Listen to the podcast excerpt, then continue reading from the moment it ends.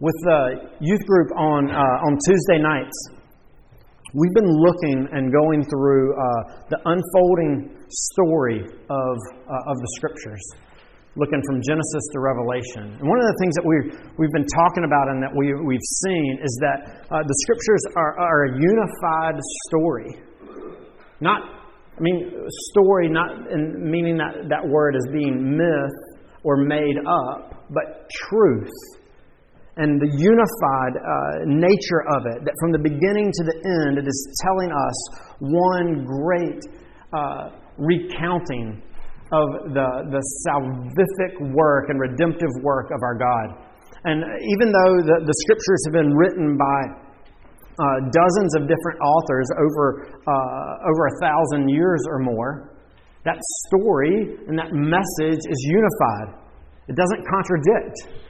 And we see it unfolding in the beauty culminating in, uh, in Jesus. Uh, one thing that we, uh, we looked at was in uh, Genesis 3.15. In the beginning, one of the, the, after the fall, when Adam and Eve rebelled against God and his, uh, and his kingdom, uh, this is one of the things that the Lord says in his curse to the serpent in verses 14 and 15. Yahweh God said to the serpent, Because you have done this, cursed are you above all livestock, and above all the beasts of the field. On your belly you shall go, and dust you shall eat all the days of your life. I will put enmity between you and the woman, and between your offspring and her offspring. He shall bruise your head, and you shall bruise his heel. One of the things that, that, that God says will be taking place throughout this great uh, redemptive story, redemptive history, is one we, we see that he, that he tells us is it's going to involve uh, attempts at sabotage against this kingdom.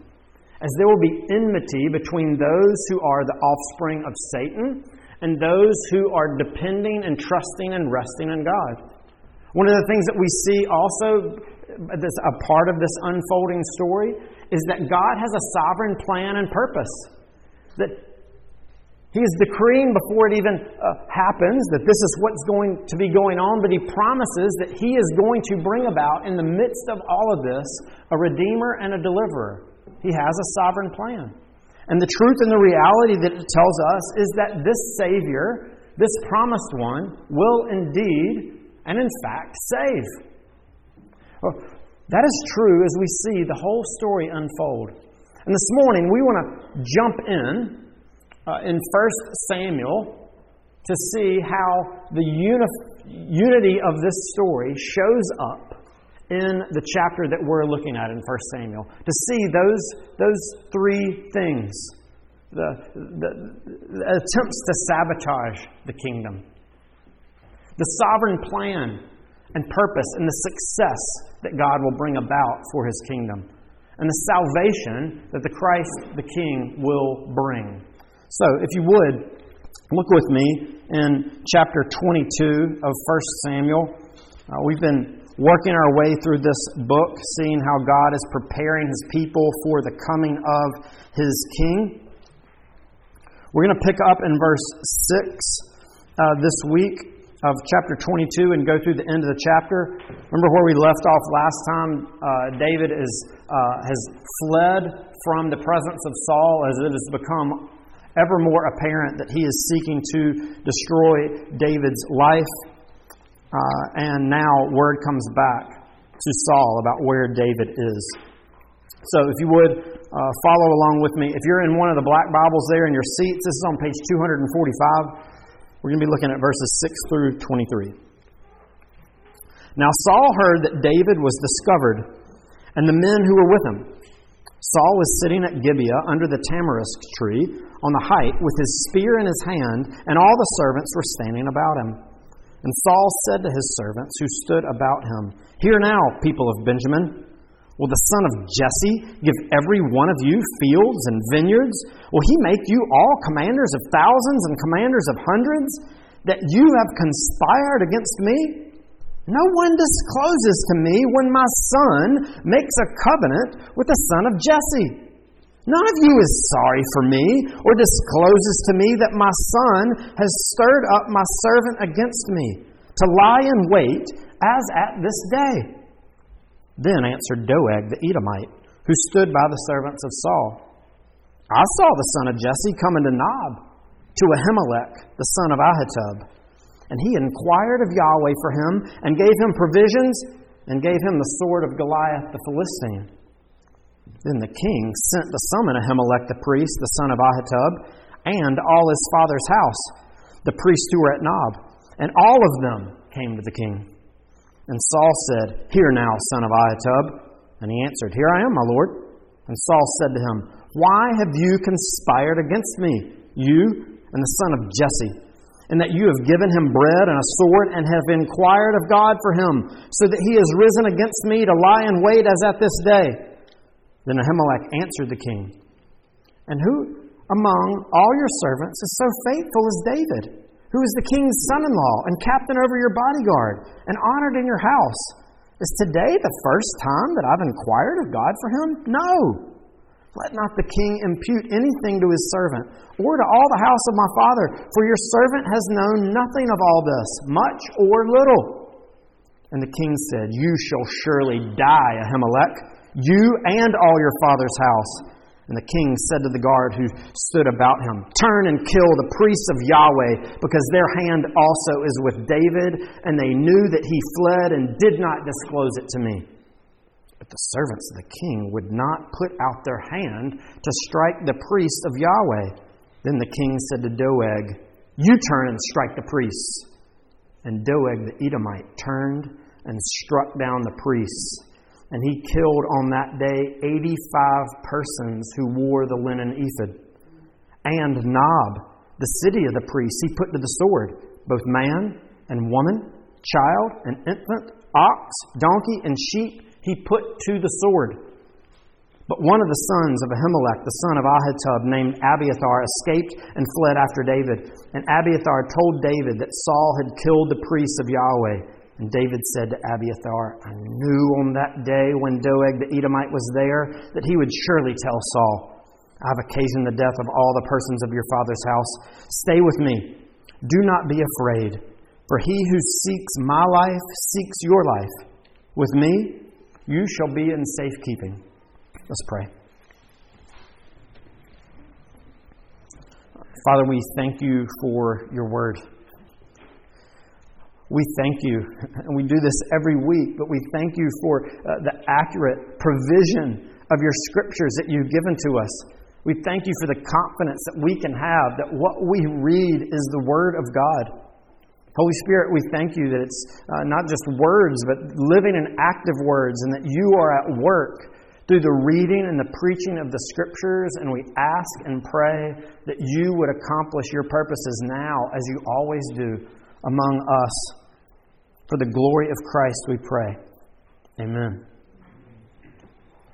So, kids, if you are following along with your, uh, your with your notes, three words to listen for.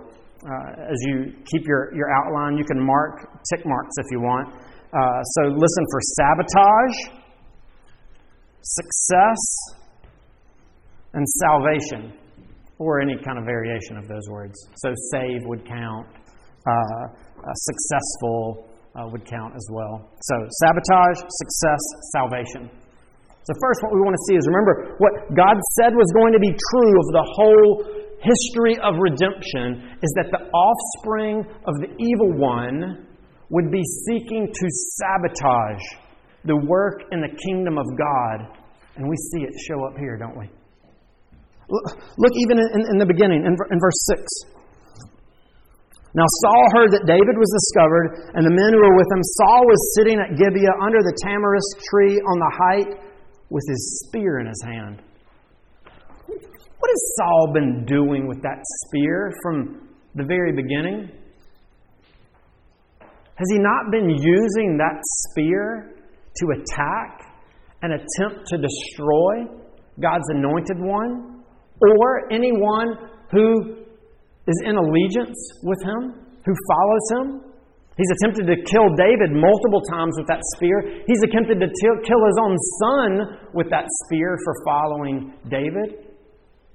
Here, it's as if the, well, the author is. He's, he's given us this detail and this point to let us and show us again that Saul is one who is opposed to the kingdom of God and who will do whatever is necessary from his perspective to sabotage any work and establishing of that kingdom. And we see it happening here. What does Saul do with his anger, with his resentment, with his enmity against God and his people? Notice even Saul's perspective in verse 8, the way that he describes it. He wonders why all these people are, haven't told him what's going on. And notice the language that he uses. Uh, has David promised all this stuff to you that you have conspired against me? That language comes up a lot. Saul is viewing that what is going on as a conspiracy against him. Do you notice all that he was uh, uh that he was upset about? One of the things that, that, that came up down in verse 13, he says to, uh, to Ahimelech, uh, when he comes. Why have you conspired against me, you and the son of Jesse, in that you've given him bread and a sword and have inquired of God for him? Notice what Saul's saying there.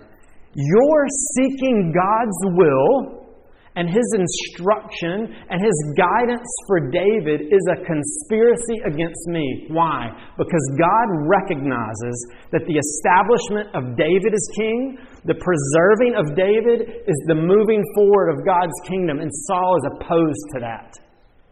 It's a threat to him, and he is going to seek to sabotage it and bring an end to it.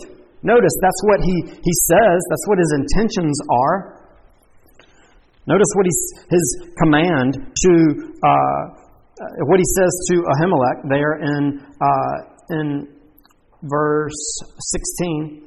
And the king said, You shall surely die, Ahimelech, you and all your, all your father's house. And then he turns and he says, Turn and kill all the priests of Yahweh, because their hand is also with David. But notice, Saul's intention to sabotage, to kill here, even uh, not just David's not in, in his place now, but what is his intention and his goal?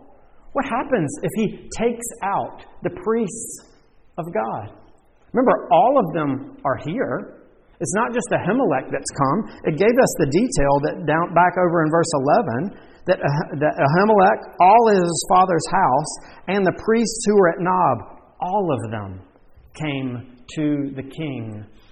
And his desire his goal, his motive is to get rid of all of the mediators between God and man. To seek to bring an end to the worship of God and men being able to seek guidance and instruction and direction because Saul, at his heart, wants to sabotage the kingdom of God and bring an end to all who would look to and give allegiance to God and his king. And it's not just Saul, it's Doeg. Remember that mention, that slight little sentence last week? Doeg the Edomite was there. And when all of Saul's guard refuses to slaughter and murder the priests of God, Doeg eagerly says, Oh, I'll do it. 85 of them he wipes out. And he doesn't stop there. Did you pick up what it said? He travels from there to the city where they lived. And he put the sword, all the men who were there, all the women who were there, all the children who were there, all the infants who were there, all the oxes, the donkeys, and the sheep, every single one of them he puts to the sword. This reminds us of something that happened earlier back in uh, chapter 15. Remember, God gave a command to Saul due to the rebellion and the sin of the Amalekites that he was to judge them by devoting them to destruction with similar things But Saul refused. He only did it partially. He would not fulfill and carry out this command that God had given him in justice against the Amalekites.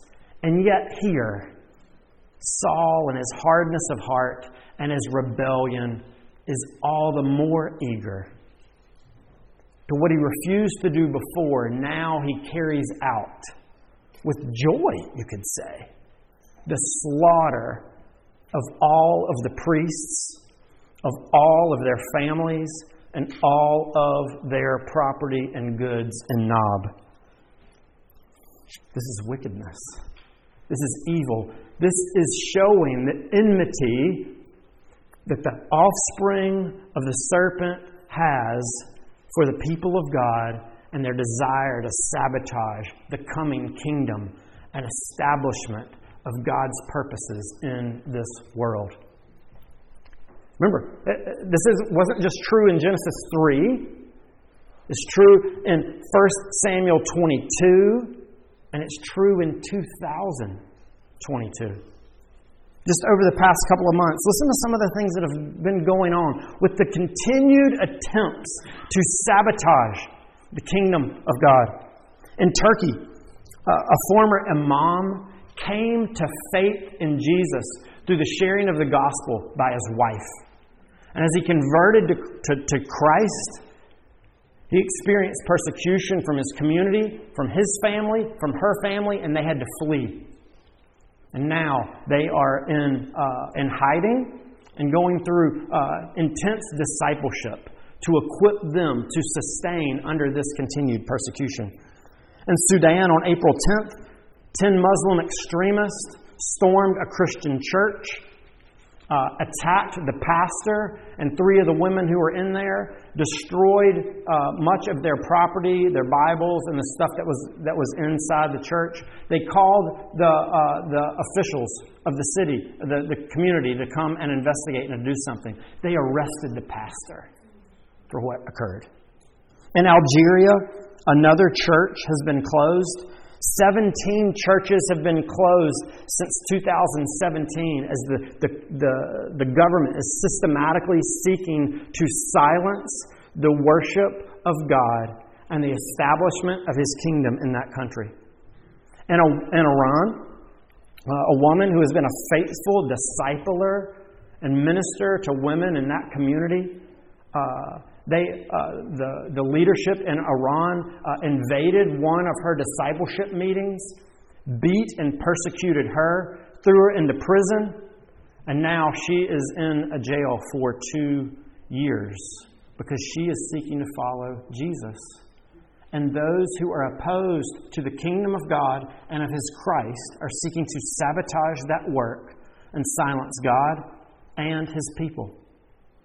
In an American high school, a kid who uh, acknowledges the truth that God made all things is ridiculed by his teacher in front of his classmates, seeking to sabotage the work of the kingdom in that child's heart and the truth going out within that school and in that class. It's still happening.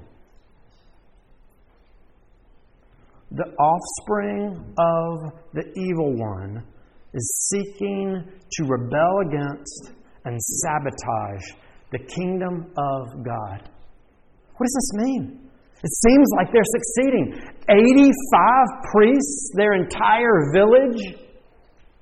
These churches are getting wiped out in Algeria. What about this faithful woman who's been discipling the lambs of Jesus in Iran? Where were you, God? Are you not able to protect them? Is Satan more powerful than you? Have the, the offspring of the evil one finally built up the strength and the power to overcome you? Could you not do anything about it? That's what it seems like. But that, in fact, is not the case. Notice, what we see here in this passage. It's not because uh, God has no power or that he wasn't aware of what was going on. In fact, what this passage tells us is even though the offspring of the evil one are seeking to sabotage the kingdom of God, they will never succeed. For the sovereign plan and purposes of our God will always succeed. Notice, notice in this passage.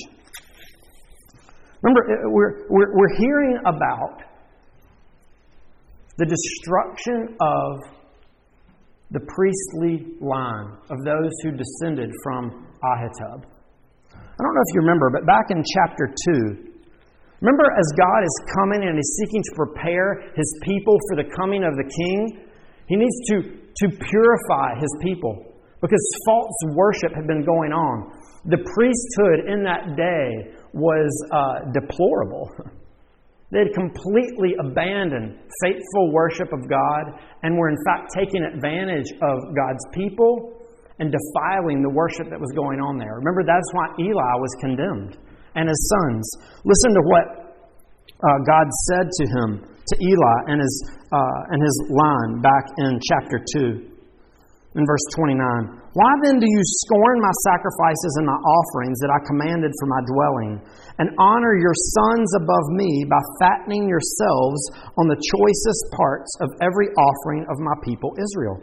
Therefore, Yahweh, the God of Israel, declares, I promise that your house and the house of your father should go in and out of me out before me forever. But now Yahweh declares, Far be it from me for those who honor me, I will honor, and those who despise me shall be lightly esteemed. Behold, the days are coming when I will cut off your strength and the strength of your father's house, so that there will not be an old man in your house. Then in distress you will look with envious eye on all the prosperity that shall be bestowed on Israel, and there shall not be an old man in your house forever. The only one of you, whom I shall not cut off from my altar, shall be spared to weep his eyes out, to grieve his heart, and all the descendants of your house shall die by the sword of men.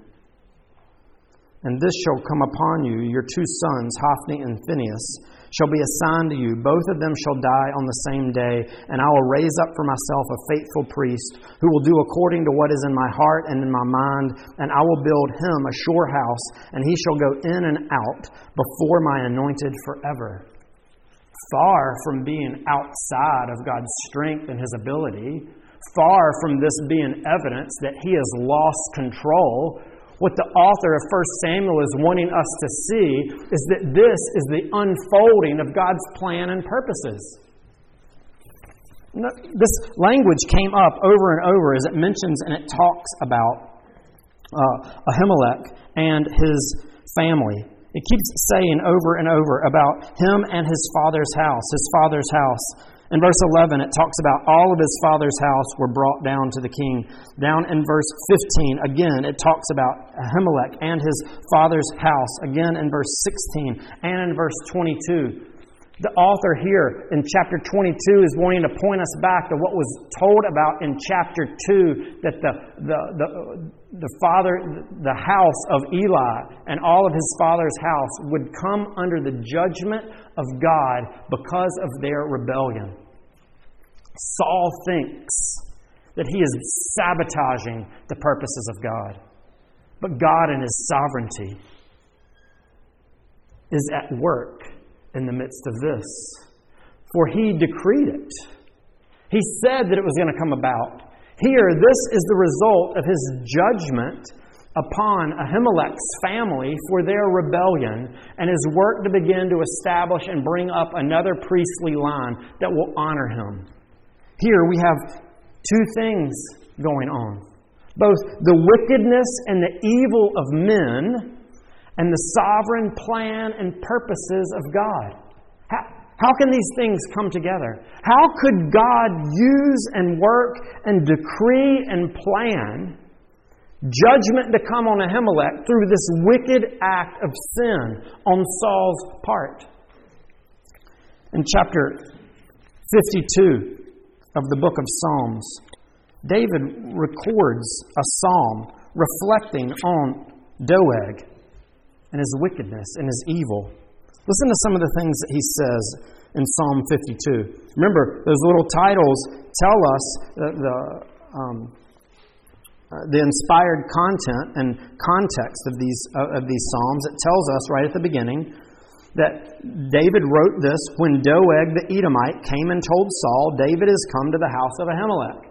Notice what David says. Why do you boast of evil O steadfast man, uh, o, Almighty man. The steadfast love of God endures all the day. Your tongue plots destruction. You're a worker of deceit. You love evil more than good, and lying more than speaking what is true. You love all words that devour, O deceitful tongue. Here, as David is reflecting back on this, what he draws attention to and sees in this event is the wickedness and the evil and the sin of Saul and Doeg. But notice, at the same time, as he reflects on God's part in it, what David draws out. In verse 1 Why do you boast of evil, O mighty man? The steadfast love of God endures all the day. Again, in uh, verse 8 I am like a green olive tree in the house of God. I trust in the steadfast love of God forever and ever. I will thank you forever because you have done it. I will wait for your name, for it is good in the presence of the godly. Here, as David reflects on this act of evil, at the same time, what he sees being carried out is evidence of God's steadfast love, his covenant purposes, his plan being fulfilled. In fact, David has the confidence to say at the end of this psalm that of God's steadfast plan and his purposes, he has done it. He will do it. He will accomplish all of His purposes. This is something that we see consistently happening through Scripture. Uh, we saw it in Genesis 3, but, but think about uh, the Israel coming into slavery in Egypt.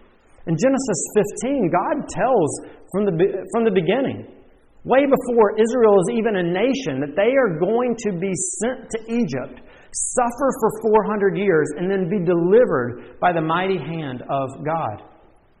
Uh, is it because of judgment and wickedness on Israel's part? No. They're not being punished. They've done no wrong. It's because of the purposes of God. Later, in Genesis 50, listen to what Joseph says about his part and his brother's part in this great plan of God and the bringing of the people of Israel to Egypt. Look in Genesis chapter 50, uh, beginning in verse 18. His brothers came and fell down before him and said, Behold, we are your servants. But Joseph said to them, Do not fear, for am I in the place of God? As for you, you meant evil against me, but God meant it for good to bring it about that many people should be kept alive as they are today. Notice Joseph's understanding of what's going on is two people had intentions in that. God meant this event. He purposed it. He Joseph even tells a few chapters before, God is the one who sent him to Egypt. What are the means by which God used? The wicked and evil intentions of his brothers. In that event, they intended it for evil. God intended it for good. But it happens in such a way that they are responsible. They freely did, or if you understand our freedom is limited due to our enslavement of sin, they did what they intended in their heart. But God had that as a part of his decree and his purposes. In fact, we see that unfold all throughout the scriptures. Uh, think about uh, the, the things that God, the scriptures tell us that God is sovereign over. A hair falling from your head, something as inconsequential as that. None of that happens apart from the purposes of God. A bird falling out of the sky only occurs due to the sovereign plan and purposes of our great God. What about evil, though? Evil? Do we really want to, to work evil and have that to be part of God's sovereign plan and purposes? We may want to shy away from talking about that, want to try to protect God, thinking that we're bringing shame to Him, but the Scriptures do not shy away from saying that our God is so sovereign over everything that even evil and wickedness falls out according to his plan. Think about the most heinous, wicked act ever to occur the sacrifice of Jesus, the crucifixion of him on the cross. Look in Acts 2, what the apostles say as they reflect on this. Peter says this in Acts 2:22. Men of Israel, hear these words Jesus of Nazareth, a man attested to you by God with mighty works and wonders and signs that God did through him in your midst, as you yourself know. This Jesus, delivered up according to the definite plan and foreknowledge of God, you crucified and killed by the hands of lawless men. Why did Jesus die? Because lawless men killed him. Why did Jesus die? Because that was the definite plan of God from before the foundations of the earth. What did Genesis 3:15 say? Offspring of the woman was going to be raised up. His heel would be bruised. He would bring about deliverance. What has Jesus said throughout the, the scriptures? All the scriptures point to the fact that he must suffer, that he must be rejected, that he must die. Over in Acts 4, the apostles, reflecting on the same thing, say this in verse 24. And when they heard it, they lifted their voices together to God and said, Sovereign Lord, who made the heaven and the earth and the sea and everything in them, who through the mouth of our father David, your servant, said by the Holy Spirit, Why do the Gentiles rage and the peoples plot in vain? The kings of the earth set themselves, and the rulers were gathered together against the Lord and against his anointed. For truly in this city there were gathered together against your holy servant Jesus, whom you anointed, both Herod and Pontius Pilate, along with the Gentiles and the peoples of Israel, to do whatever your hand and your plan had predestined to take place. All of it is happening according to the plan and the sovereign purposes of God. And this leads the apostles to celebrate and worship God for his sovereignty. As we think about all that is going on in the world and all that is happening here in 1 Samuel, the fact that our sovereign God, his plan will be accomplished, and even the acts and the wicked deeds of men in this world, they will never sabotage his kingdom. Because his plan will always come about. It will always bring success. He will succeed in bringing it to fruition. Because even those who want to rebel and sabotage his kingdom and his purposes can't help but to be used and a part of that great plan. We have a sovereign God. Take hope, rest in our God. Does this answer all the questions we have? No. We don't have an answer for why we go through tough and difficult things. In this instance, for Ahimelech and his family, it was due to God's judgment. In fact, Eli's reflection on it is that God carrying this judgment out was good. But at the same time, it's evil on Saul and Doeg's part. Uh, later, uh, if you think about the, the blind man who was uh, suffering, was it due to somebody's sin? No. Jesus says it so that God's God to be glorified in him. We don't have questions or we don't have answers for all of these things, but we do know this our God is good. He is righteous. His ways are perfect. His plan will come about and will succeed. And therefore, we as His people do not need to fear. Why? Because His plan will be successful. He will be victorious. In uh, 1945, World War II ended. But there was this one guy who didn't know it ended. A guy named Hiroo Onoda. He continued to battle and fight in the Philippines for the Japanese army. For 29 years, he continued to fight, skirmishing and going in and attacking villages and people around, thinking that the war continued to go on, not knowing that he'd lost, that victory had been secured. It wasn't until they had to send his commanding officer who was his leader back in the 40s, to go to the Philippines, visit this guy, and say, Look, the war's over. We lost. Turn in your sword and come back to Japan, that he finally gave up. You see, the wickedness and evil that is going on in our world can be viewed in the same way. Satan's lost. Those who rebel against our God have lost. Victory has been secured. Their wickedness and their evil and their attempts to sabotage show nothing but their refusal to acknowledge that Jesus has won the victory. And notice how we see that here, closing up. That the Christ of God is the one who saves. Notice in verse 23 what David says as Ahimelech comes, I mean, as Abiathar comes to him. He says, Stay with me, do not be afraid, for he who seeks my life seeks your life. With me you shall be in safe keeping. Now, now hold on, David. This one guy, he escapes Doeg's assault, and you say, Don't worry, Abiathar. The guy who's trying to kill you, he's trying to kill me too. So just stay with me. I'll keep you safe. What?